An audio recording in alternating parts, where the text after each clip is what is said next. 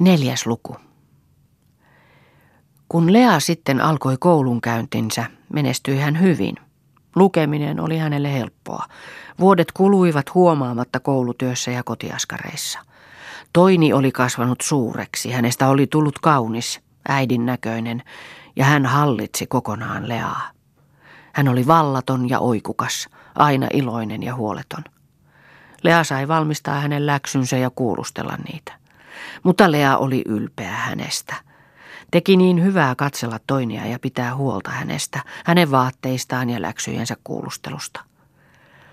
Perhettä vaivasi vain alituinen köyhyys. Lähelle oli perustettu toinen kauppa, joka vei heiltä ostajia. Ukko oli käynyt sairaaloiseksi eikä jaksanut seisoa enää puodissa, ja isä oli tullut nopeasti vanhaksi ja oli ränsistynyt.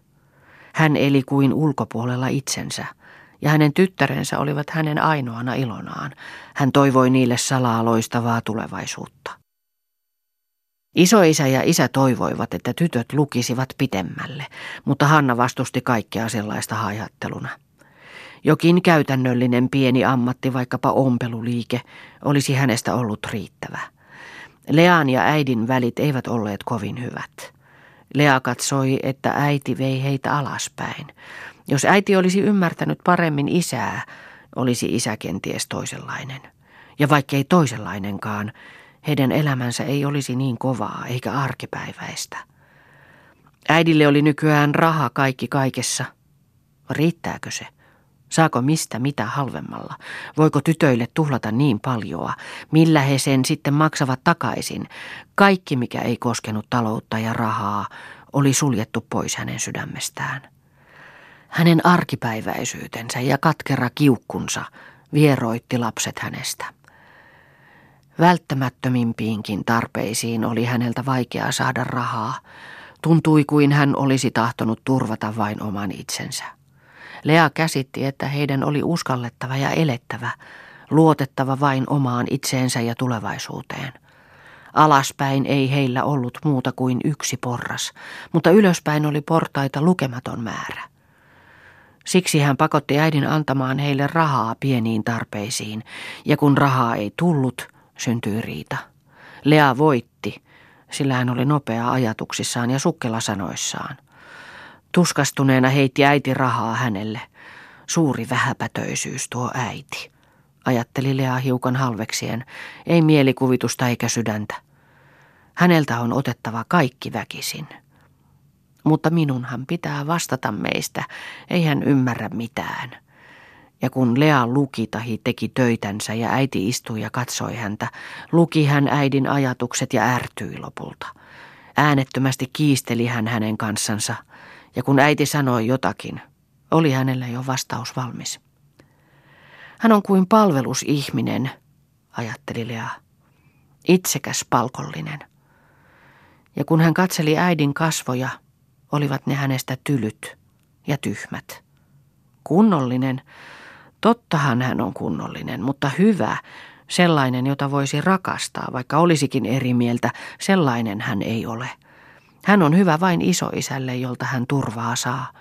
Jos isoisä olisi avuton ja hänen armoillaan, kyllä kuulisi, miten häntä hoitaa pitää.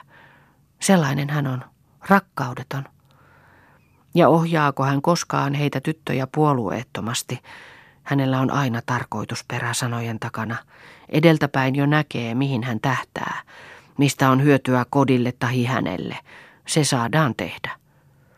Mikä olisi tarpeen heille tai olisi tulevaisuutta varten tehtävä, se on turhaa. Jos minulla olisi ollut oikea mies, sanoi äiti kerran Lealle istuessaan siinä ja katsoessaan mitä Lea teki, niin kyllä minunkin oloni olisivat toiset. Mutta meitä ei silloin olisi, huomautti Lea puoliksi leikillään. Emmekö me ole äidille mitään? Teistä ei osaa mitään sanoa. Onko teidän olemisenne onni vai onnettomuus? Ei tiedä. Se ärsytti Leaa ja hän sanoi, sinulla on ollut hyvä mies. Sellainen mitätön juoppo. Jos minä olisin miehen ottanut ja itse sen valinnut, en minä häntä aina moittisi. Pitää tutkia mies ennen kuin hänet ottaa. Tutkihan sinä sitten. Tutkin. Ja tyydy sitten tutkittuasi.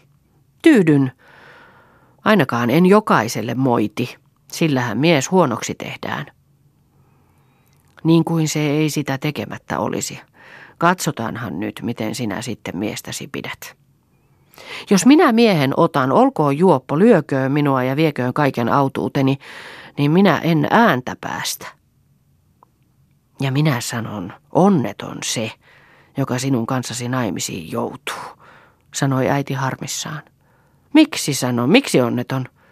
Lea loukkasi se. Eikö hän ollut kyllin kunnollinen? Enpä sano. Mene siitä pois sitten häiritsemästä, tai minä lähden. Lea aikoi nousta, hän oli vihainen.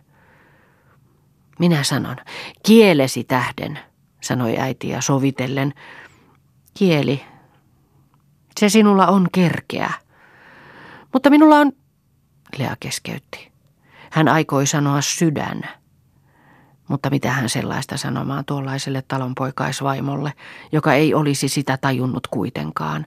Hän sanoi sen sijaan, huono se nainen, joka ei rakasta kotiaan ja sukuaan ja kaikkia.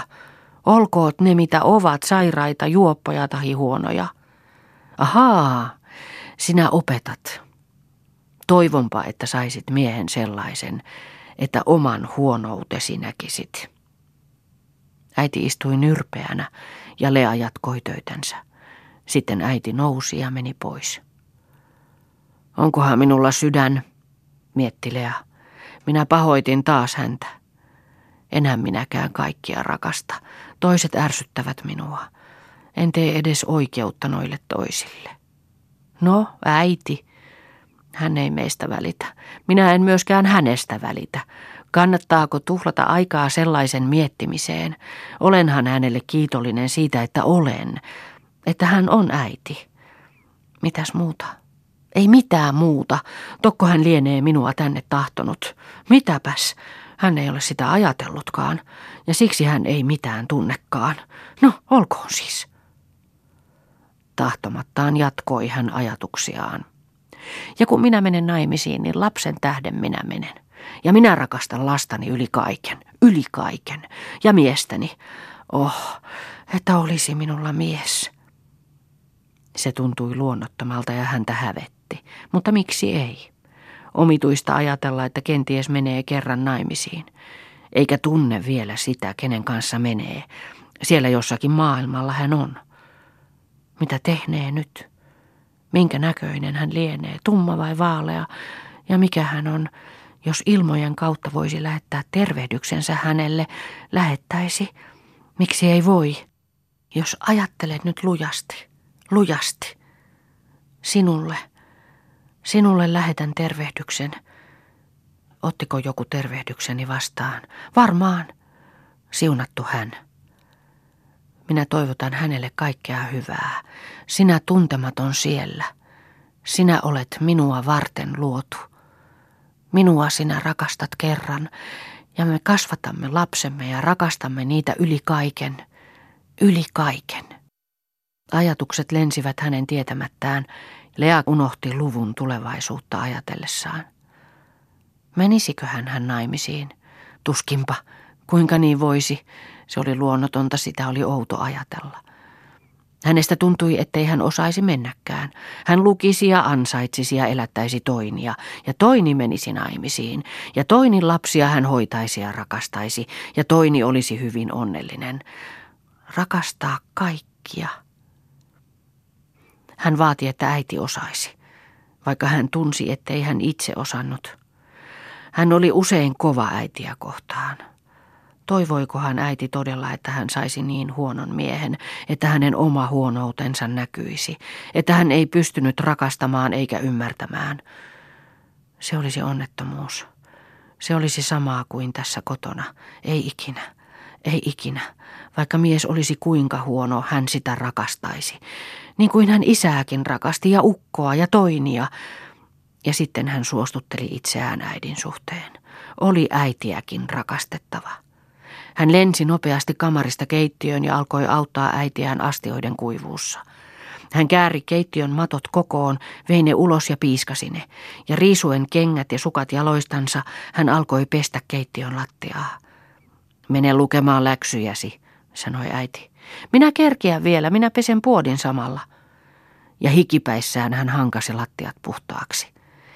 Sen minä sanon, että Lea on sentään luja tyttö, sanoi äiti.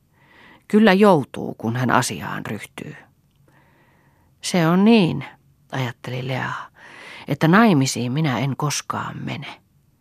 Minä olen näiden kanssa, ja kun nämä kuolevat, minä hoidan toinen lapsia ja ansaitsen, jos he ovat köyhiä. Ja hän tunsi tyydytystä siitä ajatuksesta.